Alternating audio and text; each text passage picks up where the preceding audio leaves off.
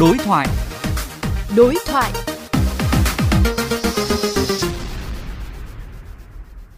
Thưa quý vị, thống kê của Sở Y tế Thành phố Hồ Chí Minh về tình hình dịch COVID-19, đến ngày 14 tháng 6 trên địa bàn thành phố có hơn 10.600 F1. Trong bối cảnh số trường hợp F1, F2 vẫn tiếp tục tăng nhanh, có thể gây quá tải các khu cách ly tập trung. Nhiều ý kiến cho rằng đã đến lúc cần xem xét việc tổ chức cách ly F1 tại nhà.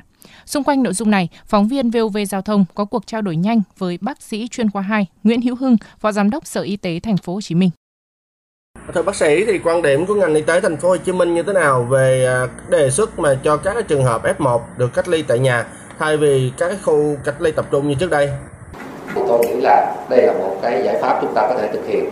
Cái này thực ra nó không mới, mà nhiều nước họ cũng đã làm rồi. Quan điểm của Sở Y tế là chúng ta có thể thí điểm ở một số khu vực nào đó để chúng ta nhân rộng ra chứ. Bởi vì cái tối thượng là cái sự an toàn của cộng đồng. Mà chỉ cần một ca mà có nguy cơ như vậy mà nó lan ra cộng đồng thì chúng ta sẽ rất vất vả. Việc cách ly tại nhà theo bác sĩ thì sẽ có những thuận lợi và khó khăn gì ạ?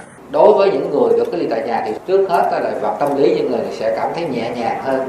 Nhưng mà cái, cái lợi ích lớn cho cộng đồng cũng như cho bệnh viện chung của xã hội đó là cái việc mà cách ly tại nhà nó sẽ đỡ, nhà nước phải lo chuẩn bị một cái cơ sở vật chất để cách ly tập trung trong những cái tình huống mà dịch nó diễn biến xấu. Tuy nhiên cái mặt không thuận của cái việc cách ly tại nhà đó là không phải nhà nào cũng đủ điều kiện để cách ly.